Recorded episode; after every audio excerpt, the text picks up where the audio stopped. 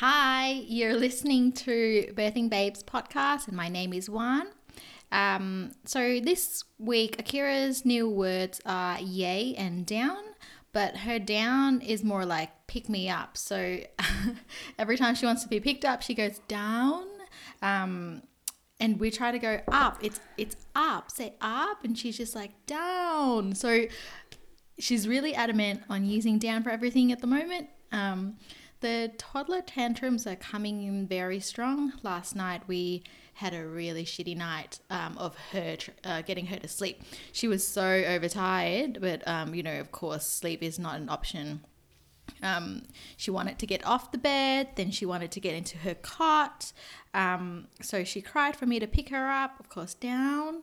Um, and then she cried because I put her into her cot. So I picked her up again, put her on the floor. She cried because I put her on the floor. Didn't like that either. Um, walked around the cot again, crying, um, swatting my hands away, more crying, and then wanted me to pick her up again for cuddles. Said no to milk, cried, and then said yes to milk, and then she went to sleep. And this literally happens within like five minutes. It's just crazy. Um, work has been extra busy, and um, on days where I have Akira home with me, she gets to watch more TV than usual. Um, but she also does a lot of pretend play by herself, so I guess that's good. I do feel kind of bad that you know TV is the babysitter, but at the moment it's just it just kind of have to be done at the moment to get everything all ready for end of the year. Um, but I do have to make sure that I don't leave like a packet of wipes within her reach because you go away for five minutes, you come back, and all the wipes are next to her. but the cute thing is that she tried to um, clean with the wipes, and she does try to put the back, um, put them back into the pack. So this episode also is the last episode of the year, and let's get right into it. I've got Lisa with me. Hi. Hi, Lisa. tell me, um, tell us about who you are and what you do. Um, I'm a potter, and um, my name's Lisa, and I live in Melbourne. hmm Lisa Perry. Lisa Perry. Yes. Um, okay, how long have you been doing? How long have you been a potter? um, I went back to university 2012. Mm-hmm.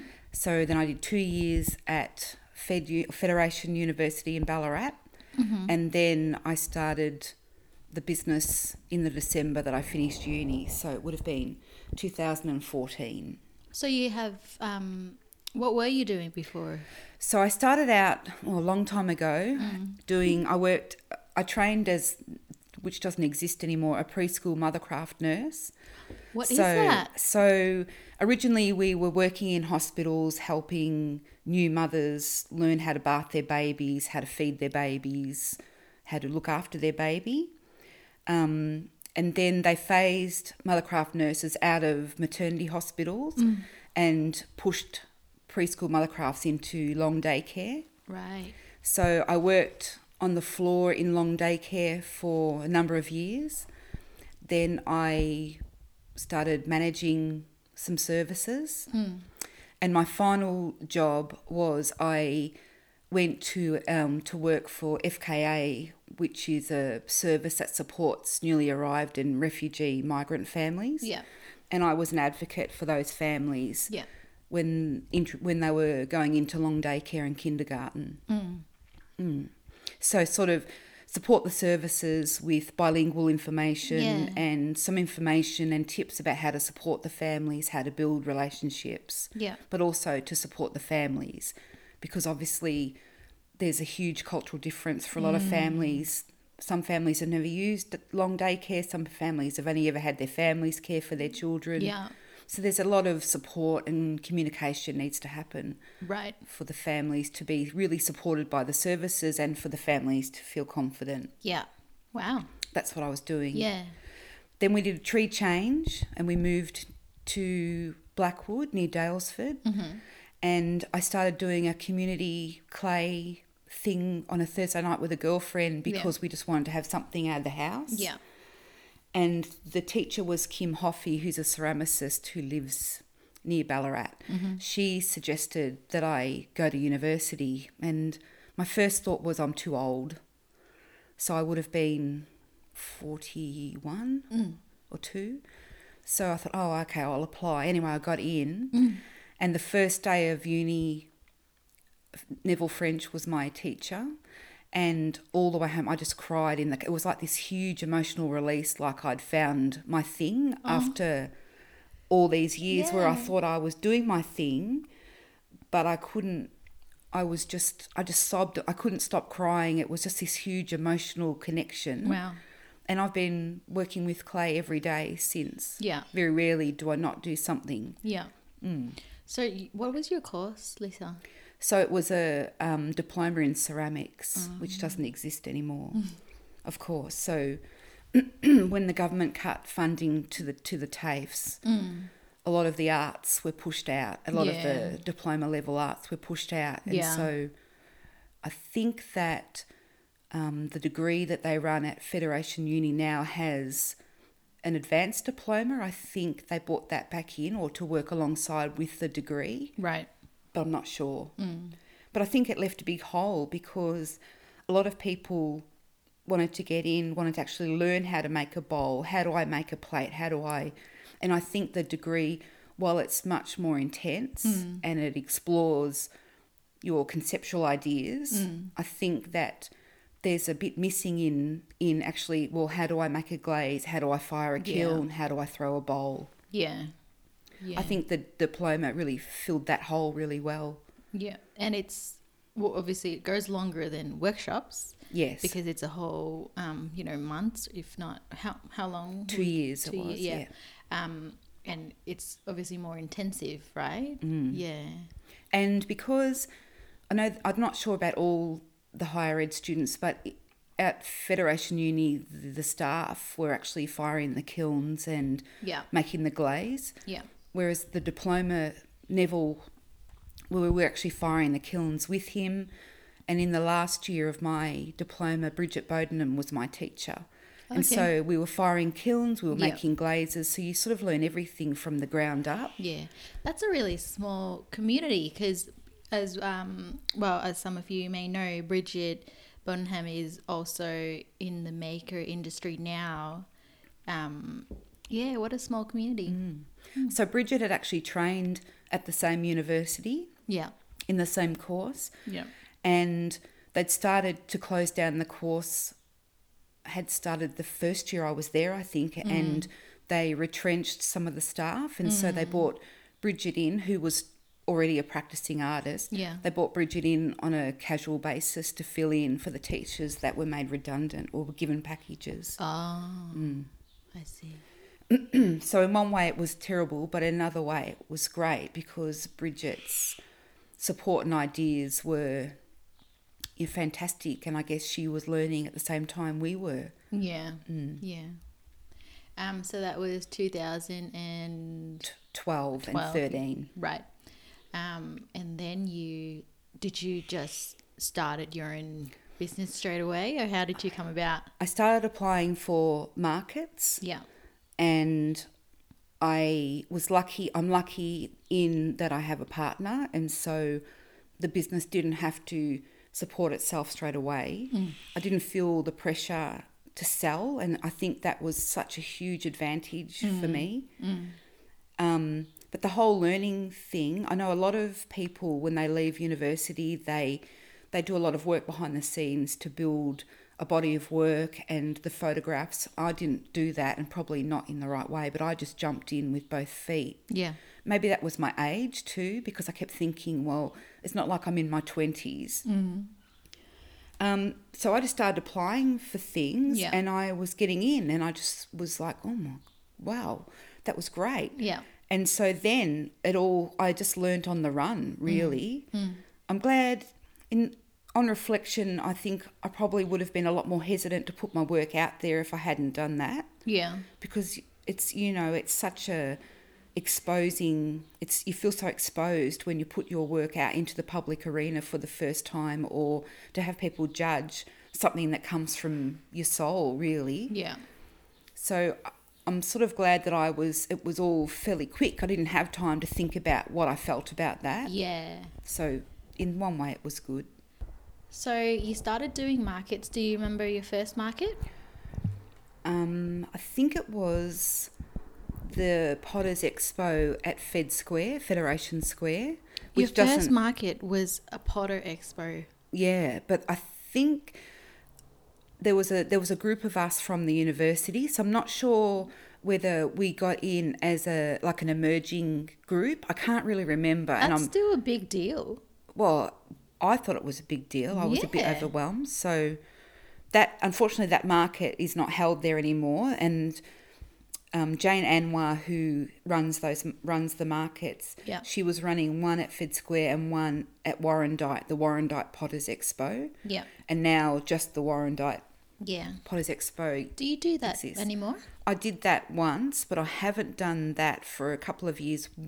Part of the problem was when Frank got sick, I sort of tapped out for about Yeah. 18 months. Yeah. And then we went overseas. So it's in February every year, and we, we weren't here for February. But um, I did chat to Jane at the ceramics market, and I think I probably will apply for the following year. I like going there. It's really I love um I went to Warrandyte High School Oh, and I used to live in Eltham. So um I think any excuse to go back to Warrandyte. Yeah. It's Sometimes we go for walks. Mm. Um haven't been there in a while. I remember going walking with Dan one day and I was pregnant and there were geckos everywhere. And I was I'm scared of geckos and frogs. And then they keep getting bigger and bigger as as further you walk in th- um, down the river, and then I'm like, "Whoa, that one's massive!" And Dan goes, "Uh, that's a snake. I think we, I think we should head back."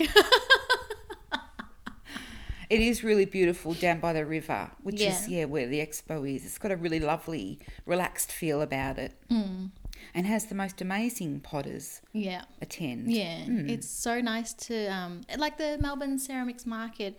Um, some people might question like, why would you have people who does the same um, do the same things in one place? But yes, they do the same things, but their work are so different. I think that's what that surprised me initially. The first one they ran was in Fitzroy in a smaller venue, mm. and that was the first thing I noticed was how diverse mm-hmm. everybody's work is, mm. and I think that you it, going in there and, and looking at people's work is mm. that you can even though you might be drawn to one person in particular mm-hmm. It's still you can still go around and almost buy something off every storeholder like it's that kind of Yeah. because it's all so different Yeah, I w- I went to um, check it out, the last one that just passed, but you were too busy with the puppy. oh, I- you see that I saw you and that puppy. I'm like, I'm not going to interrupt. Um, and then when I walked past again, you were busy with customers, so I didn't get to say hello.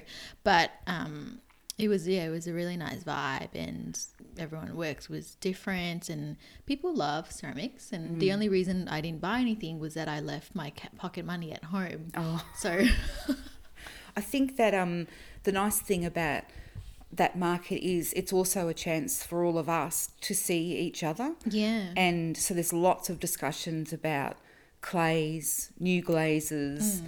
Um, what do you think about this idea? You know, how, how do you fire? Oh, could could you come and fire with me? Like it's Mm. That's really, lovely. it's really lovely. yeah, And um, yeah, because it's one of the few because it's such a it's a smaller market than Finders. Mm. You actually can chat to your store holders, Mm. and I like that sense of community. yeah, and it's nice that um, people see it as a community instead of competition. And um, I think, you know, I think we tend to forget that we're in, you know, it's actually us, the small business, against bigger businesses like the department stores, and you know, it's we're right. we're a community. Um, we're small and local, and we want people to shop with us instead of supporting the bigger brands. That's right. yeah. So But I think there's so much there's so much advantage into being open and supporting each other. mm, And I think that you can. I know with my house, so I collect a lot of ceramics, Yeah. but I also buy all of my Christmas presents or birthday presents if I'm at a handmade market. I we don't I don't do retail. I detest the noise, the smell, the whole thing. Yeah. But when you use a cup of someone, it's it's made by someone you know who you're emotionally connected to. Yeah. There's something about that that's so much more than, you know, getting a bargain somewhere or I don't I don't know. I think for me, Mm. I know my my children all have their favorite cup, but it's always by their favorite ceramicist. That's it's, lovely. it's that connection to Yeah. the vessel. Yeah. Um, it's lovely. It's lovely using something that um, that you know that people actually sweat. Yeah, I think so. as weird as that sounds. Well, because there's a little bit of every person in that cup. Mm. That's that's how we sort of. That's how you, you know, you think about it. When you think about that person, you think about the memories you got with that person when you're drinking out of the cup. Yeah. That's- that sounds a bit creepy, doesn't it? But you know, You know what? I always find the term handmade with love a bit funny because I know for the fact that if I'm stressing out to meet a deadline, I don't make stuff with love. I'm just like, fuck. yeah, no I'm love. like stressing, lots of swearing. So um, if you do buy my candles, just remember that not all pieces were made with love. I think you're. I think you're right. And ceramics is so notoriously um, temperamental that Oh at every gosh. stage something. So particularly if you've got a deadline or you're working with somebody you haven't worked with before, Mm. and you're producing something that's not part of your normal range, Mm. you can put money on the fact that something will happen with the clay body or the glaze or the kiln will malfunction and Yeah. you're right it's there's times where i go to bed and i think why what what am i thinking this is a lot of pressure but the upside is being at the ceramics market for example mm.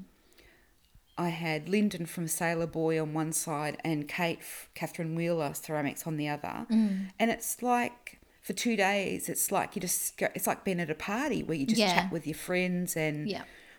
There's there's so many advantages. The Yeah. flexibility with my family Mm. as well is great. But yeah, you're right. There are times where you just think, oh, I don't think I'm cut out for this. Yeah. But, It's um, it's really stressful having your own Mm. you know, um the but the con the pros, the good bits are great also. That's right. Like Yeah. today, like when it's like, can you come? Would you like to come for a chat? It's like, yes, I'll just Yeah. make tomorrow instead. And so Yeah. the flexibility with a family is great. Mm. Mm. So let's talk about your kids. You have four. I have 4 Mm-hmm. So I have um, the Angus is the eldest. He's he is turning twenty six this year. I thought okay. I thought um Jez, Yeah, I thought she's Jez was second. the oldest. No, Jez is twenty. So she's turning. She's twenty two. She's twenty three next year. Miranda is seventeen, and she's doing her second last day of school. oh, And Esther's eleven. So I met Esther um at the market did you? the other week. She came with Frank to help you pack up. Yeah, Well, by helping me, she went straight to the chair. yeah. and usually it's like, can I have a hot chocolate? yeah, she was saying something to you, saying a lot of things to you, but I was just like packing up. I don't know what's going on. She's so clever. I Mm. think fourth child. There's been so many adult conversations happen over Really? the head of this child that she says the most adult statements. It's kind of like, where'd you come from? Like what? Mm. Do you think because everyone is grown up and she so. kind of like, well, I have to catch up otherwise? Yeah. I think so. I think that we're mindful. I often have to say to the older kids when they come for dinner, two, Angus and Jesma both live out of home, sadly. Um, but yet there's a lot of conversations that happen, political things, um, natural disasters, things that we wouldn't have had conversations when Angus and Jesma and Miranda were little. And so Right. we've had to be really mindful to not have, particularly as Jesma and Angus uh, evolving into adults Yeah. and they're sharing their political views. Right. Um, it's a lot for an 11 year old. So we've, we've kind of tried to pull that back a little bit. Yeah. But I think you're right. I think there's been a lot of conversations that she's witnessed that uh, you don't normally hear when you're seven about the conflict in wherever or you know and i worked with refugee families and newly arrived migrant families and so mm. there was always a lot of political discussion about the government's view on refugees and so she's she she's certainly had a lot of those discussions around the table Yeah. Mm. which i don't know she's very she's very politically aware Yeah. and she's really good with the Trump jokes. She's really got good one-liners for Trump. um, but yeah, in some ways, I think that's probably been a lot for a little girl mm. to have. So mm. Yeah, we're trying to sort of you know talk more about unicorns and Oh, but that's she's interesting. yeah, Well, she's not interested in, um, you know, unicorns. she's not. I know it's really hard. Yeah. Mm, Um. So Angus was your first. Yeah. first baby, yeah, Um. And you were working as wait, what were you doing? in long day care. Right. Yeah, Yeah. And I know it's a few years ago, more than a few years ago. Mhm. Um. Do you remember the pregnancy and the birth for Yeah. Angus? Yeah. I don't think it ever leaves. Yeah. I think it's a yeah, it's something that you don't it's not the pain, it's more the whole fear of what was happening or The trauma. the trauma. Yeah. I mean it's I remember I was lean so I had Angus at the Mercy Mm. in Melbourne Mhm.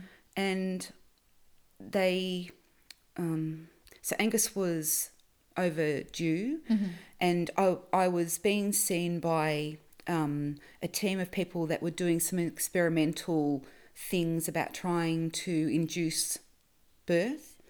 And so they they put me um, they booked me in for this procedure called light help. I don't even know if they're still doing it. And mind you this was like nearly 26 years ago. So they inserted a camera with a light into the cervix and shone a light on the baby's face because somehow this was the idea was that it would induce labor. Wow. And so I remember seeing his the top of his face and his hair. So Oh I knew he had hair. And Oh, you get to see the. you can actually see, yeah. And of course, that didn't work. So. Wake up, baby. So um, they induced me with a drip, which was not fun. Mm. And I remember, so I started contracting fairly quickly, mm. and I was leaning on the windows. Looking out on the road, and Collingwood was playing Essendon at the MCG, and I Yeah. can remember watching these people walk past the football, thinking, "How can you go on with life? Do you know what's happening to me?" right, because it's next to the um. It's on the, way. station. That's right, on the way to the MCG. Yeah. Um, but I also remember feeling really angry at women because I just thought this is a conspiracy. Why does nobody talk about how horrible this is? And you know all the people that are so excited for you to be pregnant. Yeah. And I thought, but nobody says No one tells you how about the bad terrible things. this yeah. whole process. One, the whole romantic notion that you're going to go into labour naturally, and then you're going to labour for up to twelve hours, and then you're going to, vo- you know, deliver vaginally. Yeah, when you sneeze and the baby just comes Yeah, out. and it's all love and you know beautiful. So they induced me, and I laboured. Look, I can't remember. It was about twelve hours, I think. Mm. And I got to the stage where the contractions were rolling on top of one another, and Right. they kept saying, this midwife kept saying to me, "You must need to push." And I kept thinking, I don't know, what does that feel like? And I said, "No, I don't need to do anything." Anyway, they gave me an epidural, and they said, "We'll just wait." Okay. And then about four hours after that, Angus was distressed, and so then it was like running, running to theatre, and so that was oh. that was not pleasant. Yeah. But at that stage, I just wanted it out. I didn't Right. care whether it was animal, mineral, vegetable. Mm-hmm. Just get it out and just stop this. But it was really funny because I didn't know that you had to get fully undressed, so I still had a bra on. And For so, the to go into theatre. no, to in like like that morning when they took me when they induced me, I had a bra and undies under my pajamas, thinking, oh well, there won't be any action yet. But so once they'd put the drip in, then they couldn't get my bra Right, off. yeah, yeah. So they had to take my bra off and then thread it up over the drip. Why? To get it was off. your bra wire or something? Because I had the drip in my arm. No, no, sorry. Why do you? Yeah, they had to take it off, I think, to go into theatre. Oh, okay, yeah. Anyway, so I had him, and it wasn't like it is now where they hold the baby up so you can see. Mm. There was no visual at all. Mm. And so I had a, I had a, I just still had the epidural in my back, so they just topped that up and then they delivered the baby. And for those people who've had Caesars, it happens quite quickly, 15 minutes in. Mm-hmm. And then you've got to lay there for another 45 eh, minutes while they sew everything back up, and it's just mm. you laying there. And I remember thinking, oh. this this is not what it's supposed to be. So Frank Frank went with Angus, so they send the partner or the birthing partner with the baby, and so Frank goes off, and So at this point, you still haven't. I haven't met. seen him at all. I knew he was a boy, but that's all I knew. Wow. Then they wheeled me out of theatre into, I assume it was recovery, hmm. but it was only me, so I'm not sure. The other recovery wards I've been on, there's been three or four people, but it was just me in this small room. Yeah. And mum and dad, I think, were in there, and mum said, Have you seen the baby? And I said, No. And so mum undressed him and held him up so I could see him.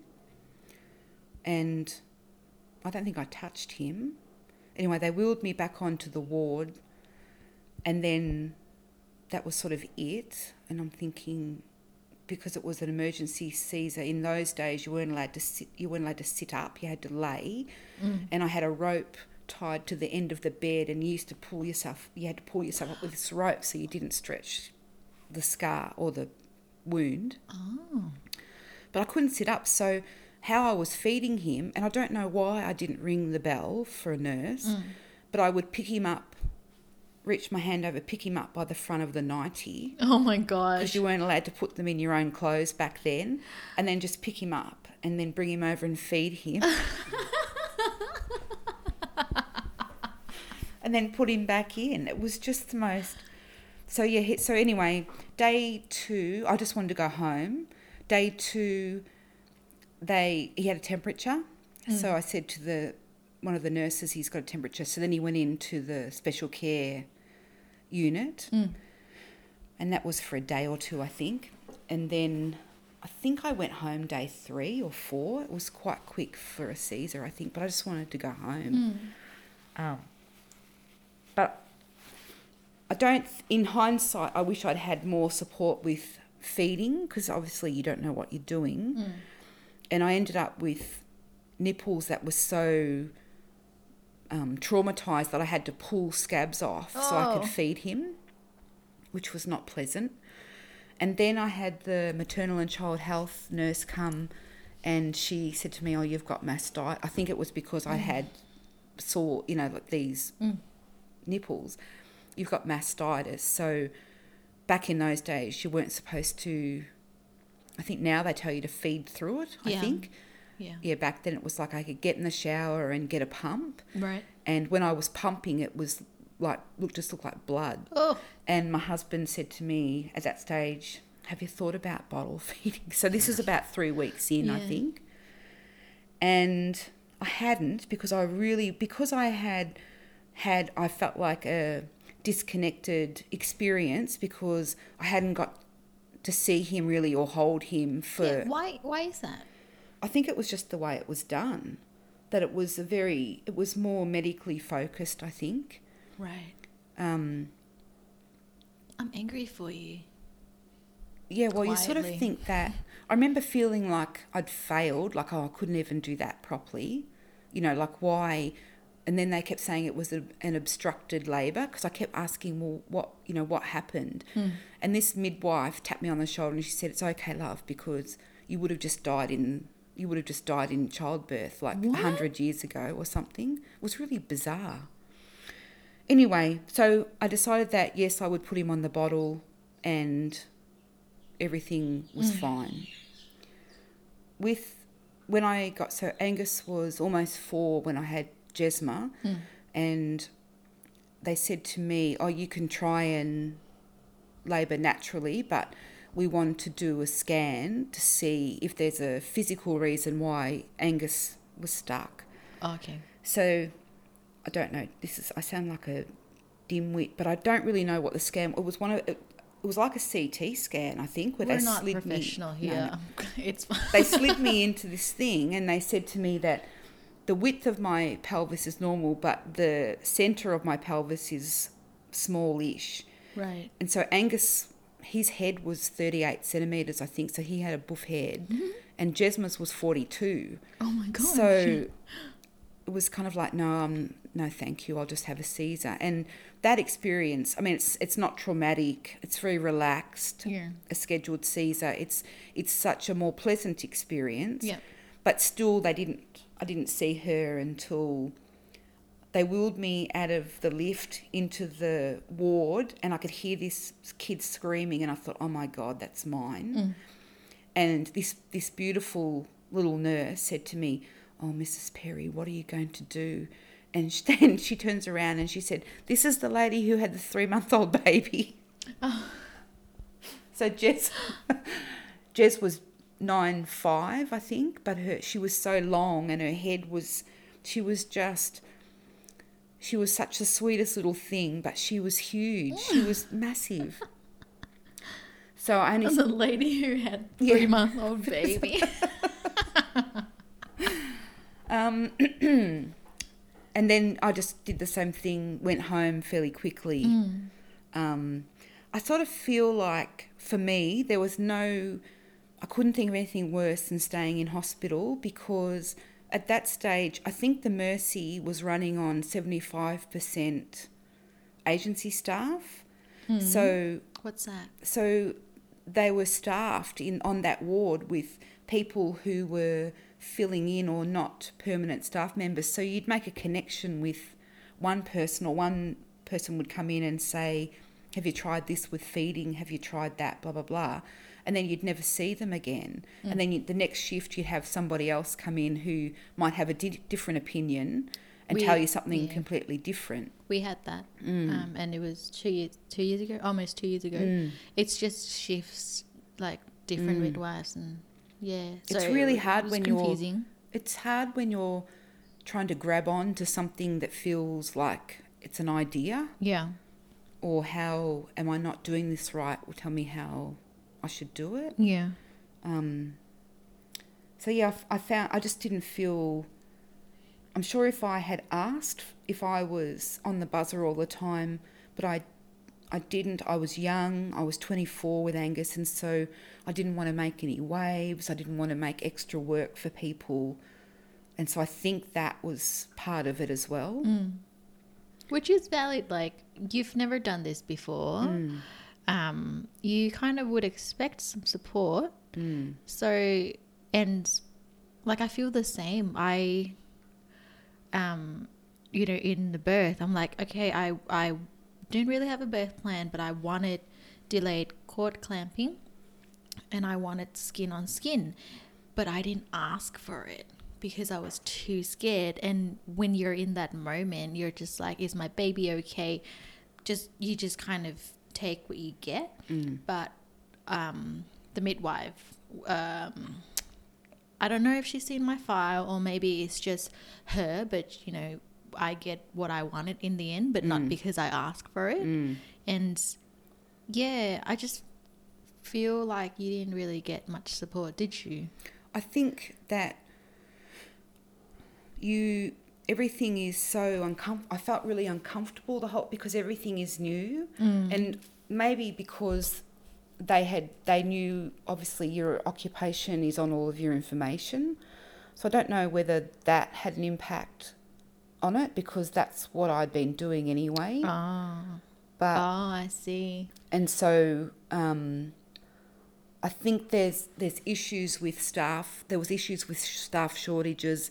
I'm sure the ratio is more even now. Mm. That I understood that they were busy, Mm. and you know if they were sitting down drinking lattes, I probably would have been, but they weren't. They were Busy. motoring and Yeah. you know so but i know when i had so miranda's 17 now when i had miranda it was 2002 and that was the first time when I had heard they held the baby up over the. Sh- they dropped the sheet down and held the baby up, Mm. and it was the. F- I, that was the first time I'd seen a baby that close to Yeah. giving birth. Yeah. Um, Were all your kids at the same hospital? no, Yeah. so um, we were in foot. We were living in Footscray, so the Mercy was where I had Angus. Then I went the other way to um, Sunshine to Mm. have Jez. Mm. and then we'd we'd moved out of Melbourne, so I had Miranda out there, Mm. and Esther I had at the women's, and I think that was because one of my one my age, Mm. but also we were back in Melbourne by that stage. Right. Yeah. Um, so Miranda had. Um, that was the other thing I probably need to talk about. It's because my babies all have large heads. They use the circumference of the head to date how old the baby is. Right. So when and they're all elective Caesars after Angus. So when they'd book me in for a Caesar, they would book me in at 37 weeks, and I would be saying, I know that's how the baby measures, but I'm not. I'll only be. They booked me in at 38. I was only 37. Yeah. Oh no, the baby's measuring this, blah blah blah. And then when I had Miranda, she had trouble breathing because she was 37 weeks, and so she went into the special care nursery Mm. just for a day or two until she, I think she had, I don't know what they call it, wet lung or whatever. Mm. When I had Esther, I said the same thing that, you know, they measure, oh no, that, no, no, that's fine. No, no, she's 38 weeks or near enough. And then I had Esther, and then um, I went, they wheeled me back into the room. Frank was sitting with Esther, and, I, and Esther was grunting to breathe Oh. and I thought that's not normal. So luckily, a doctor was walking past the room, and I said to Frank, "Go and get that person." And they took her and they took her straight to ICU because she was grunting because she couldn't breathe. and I often think about if that had been my first baby, Mm.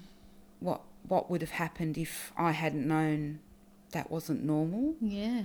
and Frank was obviously in that moment where he's just been in theatre, you've got this new baby, Mm. he's probably not thinking, but you know straight away, okay, that's she's using her gut muscles to try and get her Oh, lungs Poor going. thing. Yeah.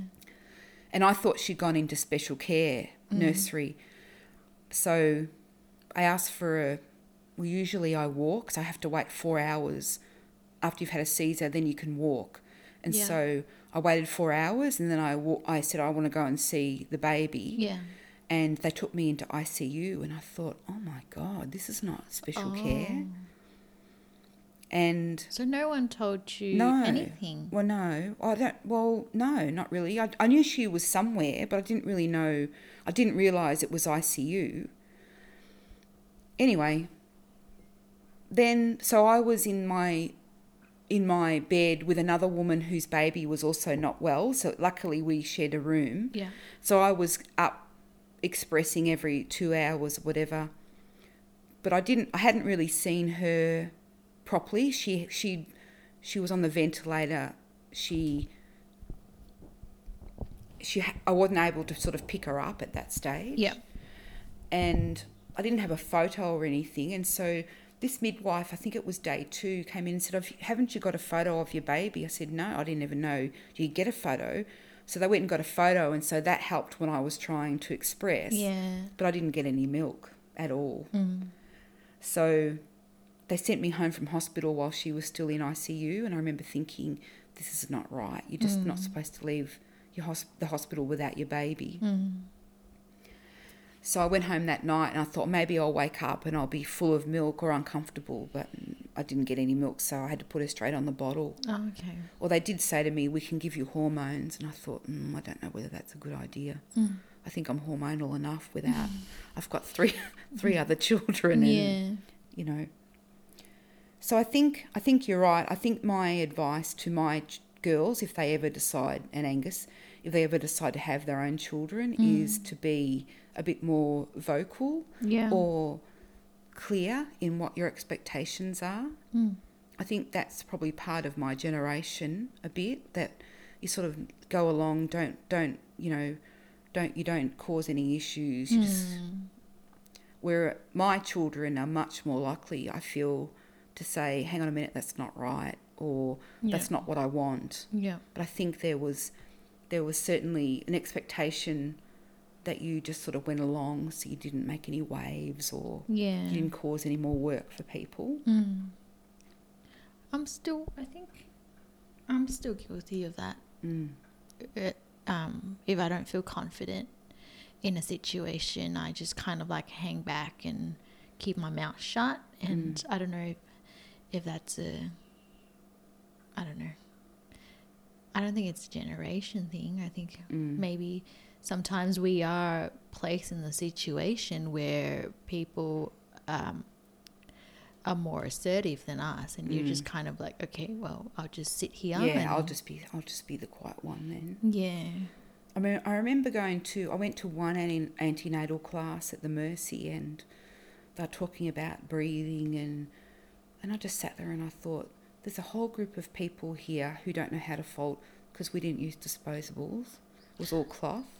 So Angus's bum never had a dispo. Neither did Jesma's. It wasn't till I had Miranda really, where disposable nappies were the the thing. Oh wow. And I thought, no, we're all sitting here and we're all pretending we have some. It's going to come out regardless of what you want to happen. Mm-hmm. But nobody here knows how to make a bottle in the middle of the night. Nobody knows how to fold a nappy. Mm. You know, I remember thinking that the birth, while it's really important you're informed, but I felt like my whole experience, there was nothing I really got to decide. It was all was all decided by either the baby or the contractions or you feel a bit like a vehicle for you know it it, it was going to happen regardless of what I wanted to happen Yeah. but I think that has changed too now I think there's a little bit more about what actually happens after the baby comes and um, how you're going to prepare? And a lot more discussion about your emotions and your mood and well that that has that's really different. Mm. Um, with the mood thing and emotions, it was discussed straight away when I went to my first appointment to see my OB at the Mercy, and um, you know they asked me how I'm feeling, and I'm like, my anxiety is through the roof. Since I was pregnant, I was just like on edge all the time. And um, couldn't relax, and the lady goes, "Okay, I'll give you a referral. You're going to see someone and you're going to see someone throughout the whole pregnancy. And um, that was great. Like i you know i feel supported. I don't feel like i'm the weird one for feeling this way. That's really good. Mm. yeah because there was no it was more about how much calcium was in your diet and like i remember having lots of diet discussions with yeah. with the people at the Mercy and the focus on the baby, and um, there was really no discussion about mood. I don't even remember having a discussion about that with with the um, maternal and child health nurse. yeah but how how did you feel afterwards like after each baby Um, with Angus, I think I just went into. I was so trau. I didn't realize it then, but I felt traumatized, and yeah when I when I feel like there's something going on that I can't deal with, I tend to shut down a bit and go into automatic mode, yeah which is what I did with him. Um, Frank didn't have any time off work. He was working in a factory doing production, and he they closed down for a set amount of time every year, and so there was really no avenue for Okay. holidays. yeah So Frank dropped me home the morning that he picked me up and went back to work. Oh, so wow. day one, it was, I remember putting Angus on the floor and just looking at him thinking, right, what do i now, do what am I going to do now? did you get support from your parents No, mum was. Mum was young. She was only 43, so she was working full time still. yeah And they lived rurally. right And I was the first, well, none of my really close friends have got children. So yeah I remember feeling lonely a lot. mm. And although I think the first few weeks feeding, changing, burping, sleeping, it all just rolls into so you don't know whether you're up or down really. Mm. But I remember I remember being really protective of him, but the first time I felt a rush of love in my chest was when he was about 12 weeks old, I reckon. Yeah. I put him in the bath. He was laying in the bath, and it was the. f- I actually had a physical response to him, and I think nobody talks about that either. Yeah. That oh my god, this baby's twelve weeks old, and I actually feel for the first time. I mean, I was very protective, Yeah. and I was very good at meeting his physical needs. Yeah. So, but he, my emotional connection to him was at yeah twelve weeks, I think, Mm. and I think there was a little bit I, f- I felt him and I were it was a bit like him and I against the world. It felt a bit like, Yeah. and that's probably still how I feel now. He's only twenty six. I still feel that was like oh my god, we survived that together, Yeah. and it was just you and I, Yeah. and you know, there's nothing, there's no filter. So anything he feels or thinks he shares, and I'm probably a bit the same. Yeah. Um, and i I'm like that with my other children too, but there's not that survival, like you feel like giving each other a high five every time you see him. And Yeah. he's a really lovely man and he's really happy and Mm. he's got a really lovely partner. And I think, oh my God, how we survived those first, you know, 12 months. Mm. And particularly when I didn't have family around me and I was, and Frank's family was very, Frank's has an Italian background and they were very traditionally Italian. Yeah. And so our whole way of communicating, the whole cultural cross connection Yeah. meant that our communication often didn't work because everything was said out of trying to support and love, but it didn't always mix with an Anglo stiff upper lip. Do you know what I mean? Like it was, and because I was so overwhelmed with the whole thing, Yeah. I often felt like a suggestion would come across as a criticism. Oh. Oh, why don't you let him do that? Why isn't he doing, you know? Yeah. And know so you it's really hard not to internalize that and think, oh Mm. my God, I'm not doing it right. Or, and Frank dealt with the whole thing by throwing himself into work. Mm. So Frank did every overtime hour that was around. Mm. He, if there was never any early finishes or anything, his way, his way of thinking he was doing his part was to earn money To because work. I wasn't, yeah, I wasn't working. Yeah. So in hindsight, that all changed by the time we had Miranda Mm. because I thought, oh my god, I can't. I I had two children then, so um, Angus was six, seven. So he was eight. Jesma was f- nearly five, Mm. and I thought, I can't. You have to have some time off. I can't because you're not supposed to drive, and we were living Mm. rurally at that time, and so I'm driving up the freeway to take kids to kinder and school, and I'm three days out of a Caesar. Like this is Yeah. not this is not helpful. Mm. So yeah, Going back to that, um, that gush feeling of Mm. love, I felt the same. I didn't when I first had Akira. I um, one of the first things I thought of was well, you know, when she came out, I was like, oh my god, my baby. But then, the more I think about it, the more I'm like.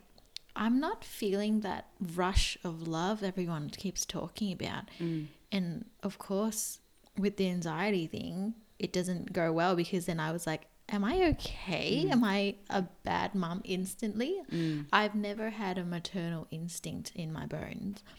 Um, and then Kate, Catherine Wheeler, Mm. she goes to me, How do you, like, if someone you hate right now want to hold your baby, how would you feel? And I said to her, I'm, they can fuck right off. Mm.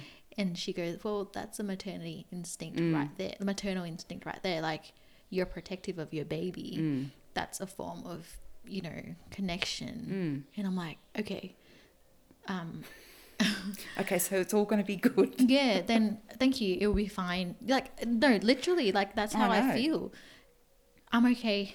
And then from then on, it's just kind of like, I, I think I tricked myself into thinking everything will be okay because you know what? It, it was okay. I was just worried. Um and yeah and then the love feeling comes. I, I actually don't know when it came. I don't think it i realized the exact moment but um yeah and now and then i went through postnatal depression and um you know now i just this sounds cheesy but i just love her more and more every day like i'm literally that mum now who when she does something i just go oh so cute someone get that on camera? Uh, we were at the Akira's 18 month maternal child health nurse appointment, and she was so grumpy because she was just overtired from care. And, um, but then once she kind of, um, you know, get a, a grip and not mm. be so grumpy anymore, she'll do something. And I think in that appointment, I said, and it was a half an hour appointment, I said three times, oh, so cute, like to myself. But you know, you think you think it gets easy. Like as your children get older, when they leave home, because I've I've got now at that stage where two don't live at home. It mm. feels like there's something missing in my mm. chest. Mm. And as much as I'm really proud that they're both really independent mm.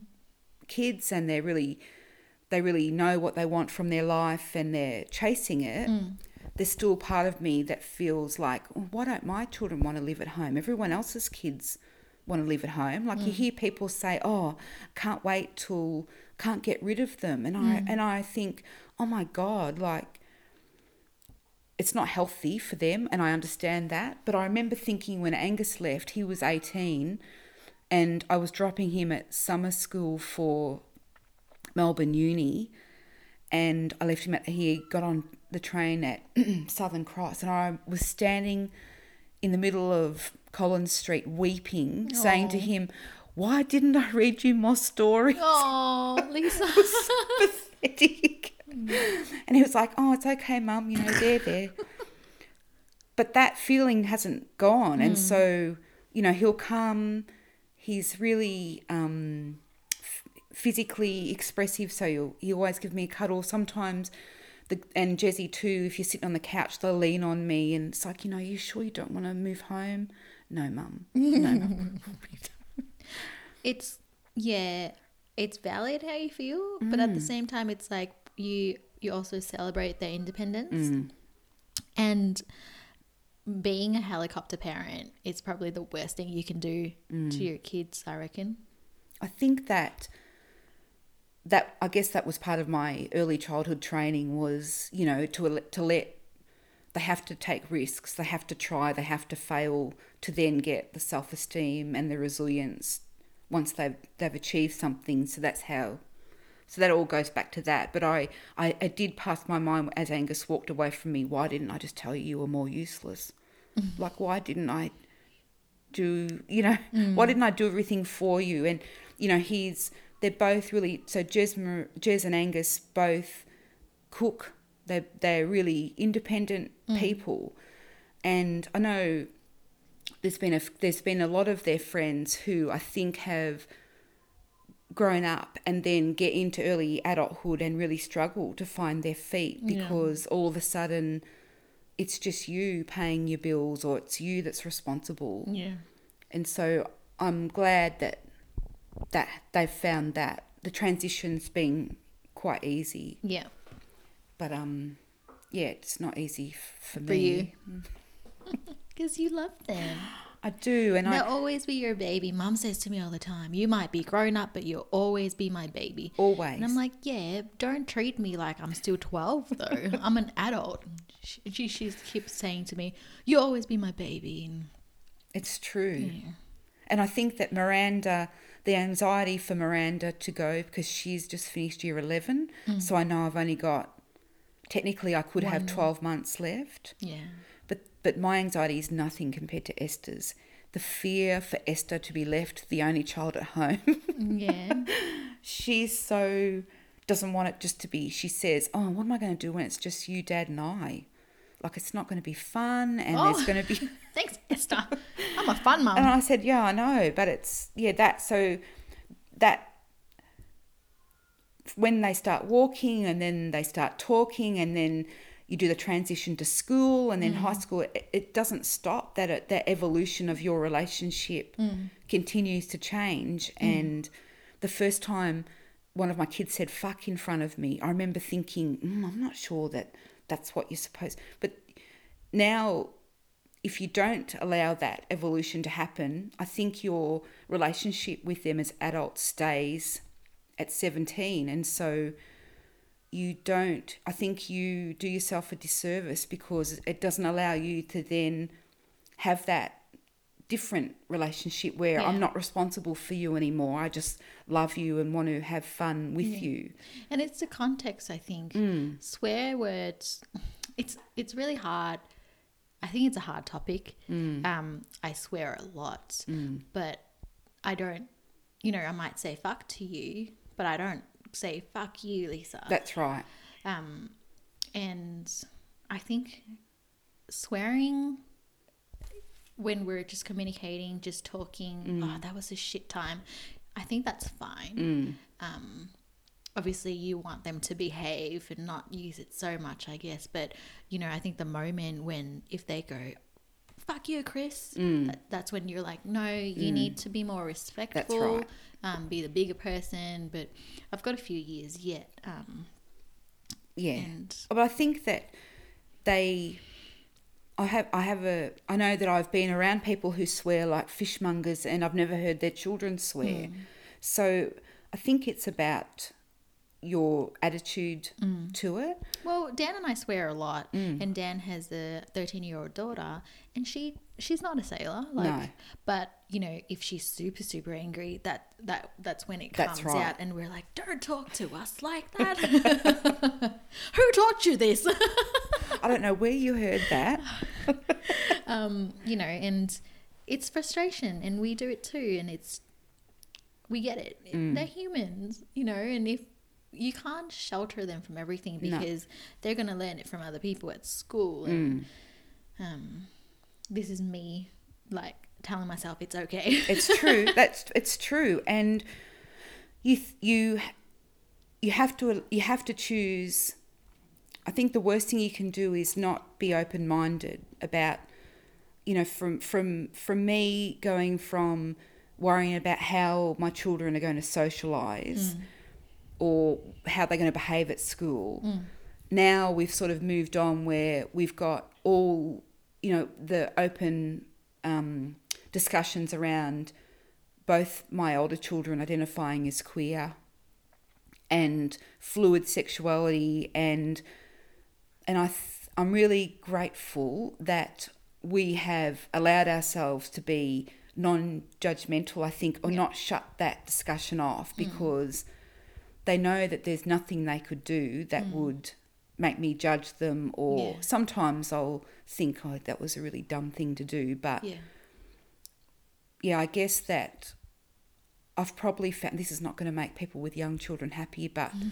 the transition from leaving high school into early adulthood has been probably harder mentally to get your head around how am I going to support these kids without doing it for them or hmm. how do I make sure that regardless of who you love they're welcome here regardless of whether they're animal mineral whatever. If, if that's your person then they're automatically our person. Hmm. And I think you know I see a lot of people struggle with that where they've drawn a line in the sand. It's like well we don't like that we don't. And I think it's it's so beyond what you like or what your personal view is. I think hmm. if you're going to maintain a connection with them yeah. How do they feel when they first come out to you? Do you do you know? Um, well, not that f- I have always just assumed that everybody thought like me, mm. that you fall in love with a person, not mm. a gender. Mm. But obviously, I've learned along the way that's not how people feel. And I guess I talked a lot with the kids about the sliding scale of sexuality. Mm. And at one end is really, really hetero, and that that side is homosexual and I and I guess what we've always had a lot of diversity in our friend groups, and mm-hmm. the kids have always been exposed to same sex couples with children, not with children. Mm. And so it was always kind of normal. Mm. I remember one uh, one I won't say which one, but one just said to me one day we were driving, oh by the way, I'm bi and I just said, Oh, that's okay, love, like great. That was sort of it. And then they just burst out laughing and they said, What how why how aren't you supposed to be I thought, no, I don't, it doesn't. I don't care who you love, as long as you're safe and as long as they love you. So that was that. That was one, and the other um, child, they express themselves always externally in their fashion, and they've never fit into a mold. In that socially, they were ostracized as children. So they were the kid in the class that didn't get invited to any birthday parties and so we've always focused on their individuality and what a how fantastic it is to be like that than be beige hmm. because all the interesting people in the world are actually like you. Hmm. And so they've really grown up not giving a shit about what people think or trying to fit in. I think they're really hurt and they had a lot of emotional issues going into early teenage years about not being accepted Right. But I think they have learnt to celebrate their weirdness. You know, that's what we've just said to them. We're all we're all nuts in this mm. family, and that's that's what makes you interesting. And mm. so I don't think for them it was. Sometimes I know their partners will. One of the partners will turn up, and you know, I'll sort of. I, I, you forget that they're either male or female. Yeah. It's it's so irrelevant. Yeah. It's more about Jesma's partner. If I could, if I could have built my own partner for Jesma, I couldn't have found a better person than who she chose. Yeah. And this person is the just the best fit. And I think she's the happiest she's ever been in her life. Mm. And she feels the most stable emotionally. And her artwork is incredible. And the amount of work she's producing is really great quality, but also she's she's producing a lot of work. Hmm. So that just makes I don't care who it is, the fact that Jesma is so happy and in great place just, is just the best thing. It's all you could ever really want. Yeah. And Ang- Angus's partner is also as they fit like pieces of a puzzle. And I mean, look, Angus is still he's still got another year of uni to go. So hmm. Once it'll be interesting to see once life takes that next step where they've he transitions into working. And What's he doing? so he's doing medicine at Melbourne hmm. Uni. So he took a gap here. He did a. He was doing. He's been doing a placement. He was working at the Northern as part of his course, hmm. and the doc, the young doctors that were working there had said to him that if he doesn't have some time off before he finishes, then he's not going to really get a break for five years or whatever. Right. So he decided he'd take a year off, and this year he's travelled quite a few times, but he's also working in the gender clinic at the Royal Children's. The gender clinic. Yeah, so it's for children that are um, transitioning or Okay. Pre and post transition. I think that's what it is. Right. I didn't. I didn't know that. That's Yeah, so it's exists. support for children and families. I think I Okay. don't really know, but I know he he. Sometimes I wonder, like you're saying, how cute. Sometimes your children do things, and it's like, oh my god, that's amazing. Yeah. And I guess it's hard to share that with other people without sounding like You're bragging. you're a bragger, Yeah. which is sad, really, mm. because I think that Why? re- Why can't regardless- we talk about how proud we are Yeah. of the people we love? And regardless of what the achievement is, if that's a thing for you, then that should be celebrated as much as anything else. Mm. And I think that I get a lot of comments like, oh, you must be so proud of him, like as in doing medicine more than. And I remember we were laying in bed I was laying in bed, Esther was a baby, and then Angus was on the other side when he got his ATAR score. Mm. And we're laying there, and he gets his score, and he's got into medicine. And the first, I remember just thinking, oh my God, like, does he have any idea what he's in for? Hmm. So we did lots of talking about you do what makes you happy. Yeah. You know, people at school were saying to him, don't waste your brain. And I kept saying to him, it's not their, it's not their business. So Frank and I were actually trying to talk him out of it because one, the suicide rate for young medical students is so high, mm. the pressure, Yeah. the impact on his mental health. yeah. But he stayed he's he stayed well, he loves it. That's great. Jesma's, you know, achievements as far as she's Jesma has dyslexia and mm. so really struggled to read until grade four or five. Passed VCE, got into a degree, hitting stuff out of the park. Like I think people have no idea how hard Jez had to work to achieve what she's achieved, and that is no less than Angus. Do you know what I mean? It's Yeah, I more that. I'm so proud that they were brave enough to choose a goal and then Yeah. just work their guts out to get it. And I don't care whether the goal was being an apprentice plumber or being a doctor. Yeah. The fact that you were brave enough to say that's what I want Yeah. and then go for it is Yeah. amazing. I'm from a culture where success means you're a doctor, um, Mm. or you know, um, and mum, when I was a teenager, she goes, "Doctors don't have piercings and tattoos," and I'm like, "That's fine. I'm not." It's- you know, I'm not going to be a doctor. it's fine with me. And she's like, no, you're going to study hard. You're going to go to school. You're going to go to uni and you're going to, you know, the expectations on me, I would say on me and not so much my younger brother, is quite high. Um, and, but it's, ex- you know, it's expected from an Asi- uh, Asian culture family, you know, tiger moms uh, are the, is the term Mm.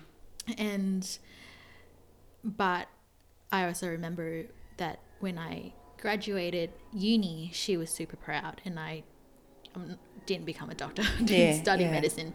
Um, when and when I got my first job, she was so proud, um, and she was reluctant for me to quit my full time job to do sorry my then part time job to do Yumi and Bones full time Mm. because she's worried about her kid, right? Mm. But I took the step anyway, and I think the pattern is I don't really listen to her.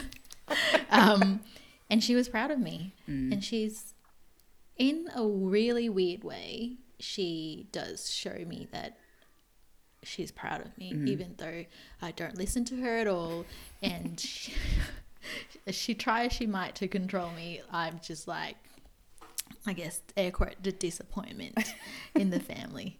Um, but yeah, Is your younger brother a doctor? no. he is Just not. checking. Sorry, mum. Um, none of us uh, are what she wanted to be. I just, I just think that they're, it's such a, I mean, I understand the pay is great, but I guess what I'm thinking is the hours and, you know, it's, yeah, it's, it's hard. Emotional Yeah, attach- like it's not just, attachment, but it's so emotional. Like I was actually at one stage I wanted to be a police officer, um, and then emotionally I thought about it, and I'm like, I don't think I'm strong enough Mm. emotionally to be able to deal with domestics and calls about children, and it's hard work. it's, it's really, I think that, um, I know, luckily that I, that he, he confides a lot in Frank and I, thankfully. Yeah. So often he'll give us a ring on the way home from a shift. Mm. Um,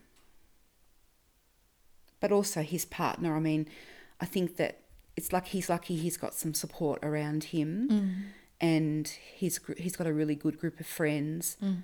Um, but yeah, it's it's a lot of pressure. Mm. I mean, not that it not that everything else isn't, but I think that the competition within that course is also so you're with a whole group of people that have been the top of everything Yeah. their whole life Yeah.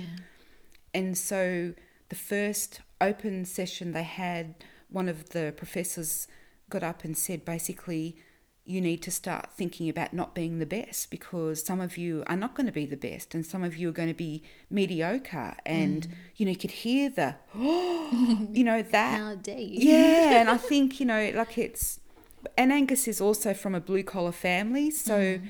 angus has been dropped into this world he knows nothing about. Mm. So you know he's gone from just a normal family with four kids living pay to pay really mm. into a world where people are buying cars sports cars for their children for getting into uni and mm. he's going to houses in Brighton that are mansions and Yeah. it's it's a totally different mm. world. And so I think he has maintained who he is thankfully. And they're all all the kids are really socially conscious so i think that has enabled him to be fairly grounded and hmm. and yeah that we're all you know we live in the western suburbs we're Yeah. not we're not those people they're not our people Yeah. And nothing's wrong with those like nothing's No. wrong with that. It's just a different world. totally Yeah. different and when you haven't been exposed to it i think it was an eye-opener I remember when I was a teenager, mum's friend with this lady who has a daughter who was a few years younger than me, and um, they're rich. And this was still in Thailand, so um, as well as having a nanny, they also had a cleaner, a live-in cleaner, a live-in nanny, and a live-in drive driver. It's th- that's a lot. so um, their house is massive, and you know they've got um, guest houses for their workers. And um, I really like the girl. She's lovely, but we've always only been to their house and then go out somewhere. She's never been to ours. So she was super excited to come to ours and she was like, I'm so excited to see your house. It's, I'm pretty sure it's bigger than mine. It's going to be massive, blah, blah, blah. And I'm like, no, I'm telling you, our house is nothing, okay? Don't be so excited. And like, I had, she was just like, no, no, no, you're just being modest. And she saw our house and she was like, oh. she was disappointed that mm. I'm not. And she was like, I'm pretty sure she was 10 and I was 12. Mm. Or she was younger. And it's kind of sad to see that everything is so materialistic mm. to her. And and we weren't friends for long. I don't know what happened. I, I think um, our mums had a fallout, but yeah, she was just so disappointed that mm. I we weren't rich, mm. and it's a big. It was a big deal to her.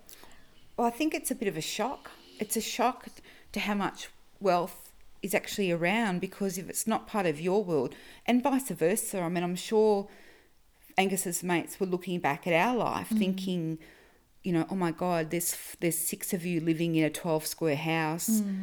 You know, you've only got one bathroom. Mm. Isn't someone going to die? You know, that kind of.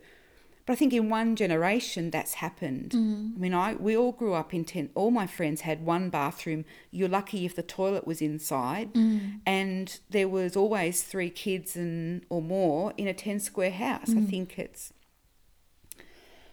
But yeah, I mean, I th- I- I know that Esther's. We live in Caroline Springs, so there's a lot of really big homes out there Yeah. and Esther's always she's got her favourite big house and Yeah. In your head as she's I'm driving back from or we're walking back from school and she'll say, Oh, one day I'm gonna have a big house like that and in my head I'm thinking, But who's gonna vacuum it? Who's gonna Yes. who's gonna clean the no, four exactly. bathrooms? like I would love to have a house with a pool, but I know who's going to be the one cleaning it, and it's probably me. so we're not getting a pool. So it's really interesting how people see, how your perspective changes from being eleven to um yeah. to now where yeah i look at those houses and i think that's a really impressive house and then the next thing is oh my god who vacuums it? If you're gonna have i reckon it's fair to say that if you're gonna have a massive house Mm. and be able to afford that then you have to be able to afford a cleaner as well. I think so. because you're gonna spend all your time cleaning the house. And with kids like Mm. forever cleaning. Yeah. Um Thank you so much for the chats today. That's okay. Is there anything you want to talk about? No, I think I hope it was all relevant. No, it was good. it's um a really nice perspective, I think, for me. Um, so we'll have a, I think maybe a couple of weeks break before I release um, another episode for 2020. I can't believe it's already, it's crazy. Time just flies and yeah. um, okay. Thanks for listening. And don't forget to subscribe and give us um, a review and rate the podcast. Thanks, Lisa. Thank you. Thanks, Juan.